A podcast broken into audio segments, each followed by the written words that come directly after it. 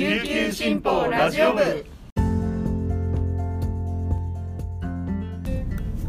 はいたい皆さんこんにちは。本日も琉球新報ラジオ部をお聞きいただきありがとうございます。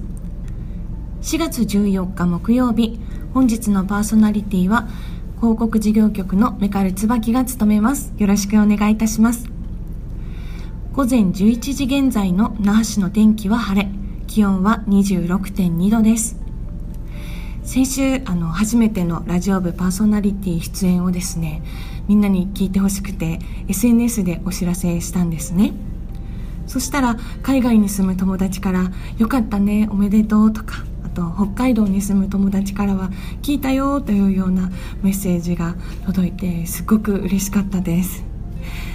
この、えー、放送ラジオ部を県外や海外で聞いてくださっているリスナーさんもいるかなと思います。このラジオ部を通してですね沖縄の風というか空気というようなものをお届けできたら嬉しいなというふうに思っております。というわけで早速本日これまでに入ったニュースをお届けいたします。沖縄平和運動センターが事務局を務める5.15平和行進実行委員会は13日までに5.15平和行進を3年ぶりに実施する方針を確認しました。新型コロナウイルスの影響を受けて2年連続で中止していましたが今年は沖縄の日本復帰50年の節目であることを踏まえ規模を縮小して原則実施する方針です。一般参加の可否を含め20日の実行委員会で開催方法を決定します。一方で県内の新型コロナウイルス感染状況が拡大傾向にあることから緊急事態宣言が発令された場合などは中止となる可能性もあります。平和行進は復帰後も変わらぬ基地の島沖縄の内実を問いただすために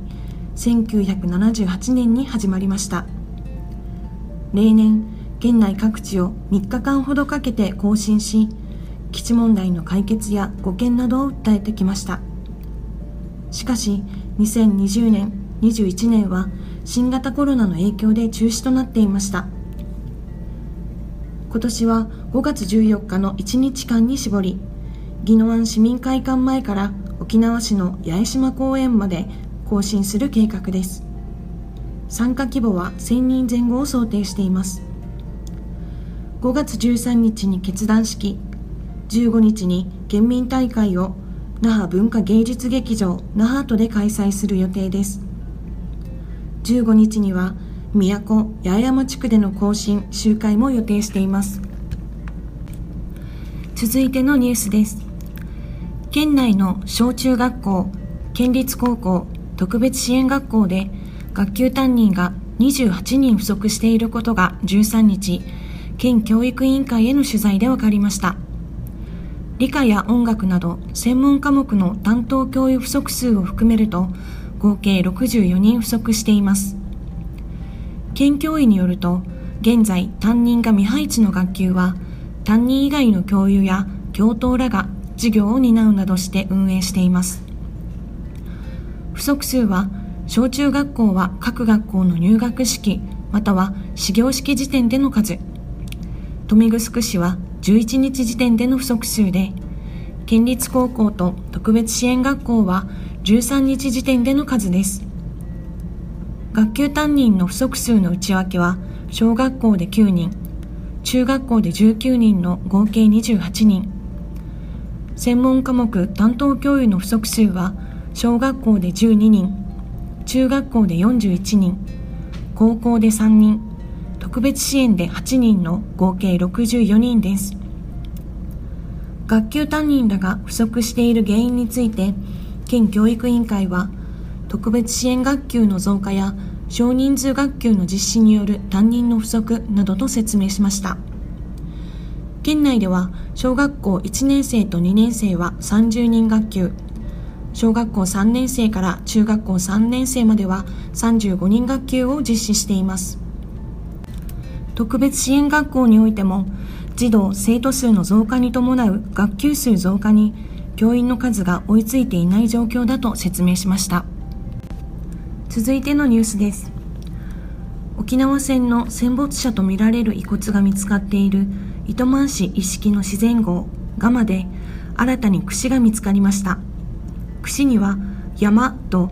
縦棒鍵括弧のような記号が刻まれています。遺骨収集ボランティアガマフヤーの具志堅高松代表は屋号ではないかと話しています。同じガマの中で見つかった遺骨の DNA 鑑定につなげたいと櫛の持ち主の遺族を探しています。櫛は具志堅さんらが約3週間前に見つけました。具志堅さんは沖縄戦当時避難していた女性が使用していたのではないかと話しています。意識のガマの中ではジーファー、かんざしや複数の歯子供や成人女性とみられる遺骨が見つかっています。具志堅さんによると歯の一つは発育程度から8歳から9歳のものものとみられています。生え変わる前に歯茎の中に埋まっていたとみられる永久歯も見つかりました。手榴弾の一部も近くにあったため爆発の衝撃で顎の骨が砕けて出てきたとみられています。具志堅さんは厚生労働省の DNA 鑑定で住民の遺骨の身元が判明したケースはまだない。ガマで見つかった遺骨と櫛の持ち主の遺族を DNA 鑑定すれば遺骨が遺族のもとに帰ることができるかもしれないと話し心当たりのある方は連絡が欲しいと呼びかけました。同じガマの手前側では日本軍の軍服のボタンや複数の遺骨も見つかっており軍民混在の状況だったとみられています。以上がこれまでに入ったニュースでした。はい。ここからはちょっとまたキングスのお話をさせて もらいたいなと思います。昨日キングスはですねあのアウェイで秋田ノーザンハピネッツと対戦予定だったんですが、まあ、あの週末キングスと対戦した京都の選手にコロナの陽性が出たということで、え残念ながら中止になってしまいました。秋田とはですねこのままの順位でいくと5月13日から始まるチャンピオンシップのクォーターファイナルで対戦予定だったのでこのレギュラーシーズン最後の大会で勝ってですねいいイメージをつけて、えー、クォーターファイナルに臨みたかったなというふうに思っています。で秋田といえばやっぱりあの古川貴俊選手ですよね。51番。B リーグ初代チャンピオンシップの MVP で、えキングスにも2年間在籍していました。フルといえばですね忘れられないのが2018-19シーズンのチャンピオンシップ準々決勝で、えー、名古屋ダイヤモンドドルフィンズと対戦した第2戦の大爆発ですよね。もう本当に神様古様と思いながら、えー、大興奮して見ていたことを本当に思い出します。でなんといってもフルはですね指が綺麗なんですよ。すごく綺麗な指をしていてあの井上先生が描くような本当に綺麗な指をしています。もうオブジェが欲しいくらい。暁ジャパンの公式グッズにしてほしいくらい。本当に綺麗でぜひ皆さん画像検索してみてください。古川貴俊オールドに3本川親孝行の校に俊敏の瓶です。ぜひよろしく ぜひぜひやってみてください。でフールはですね、まあ、秋田は比較的若い選手が多いチームなんですがもう秋田の精神的支柱なので、えー、本当に乗せてはいけない選手なんですよね。でキングスが対戦するとなると30番今村選手34番小野寺選手88番牧選手がマッチアップすることになるかと思います。小野寺選手はもともとディフェンス職人ではありますがイマムとマーキーもですねキャプテンタシに引っ張られるように今シーズン本当にディフェンスが良くなっているのできっとあのフルを抑えてくれると信じています。頑張ってほしい。その前に怪我しないでほしい。コロナにもならないでほしい。というような形で今週もちょっと喋りすぎてしまいました。すいません。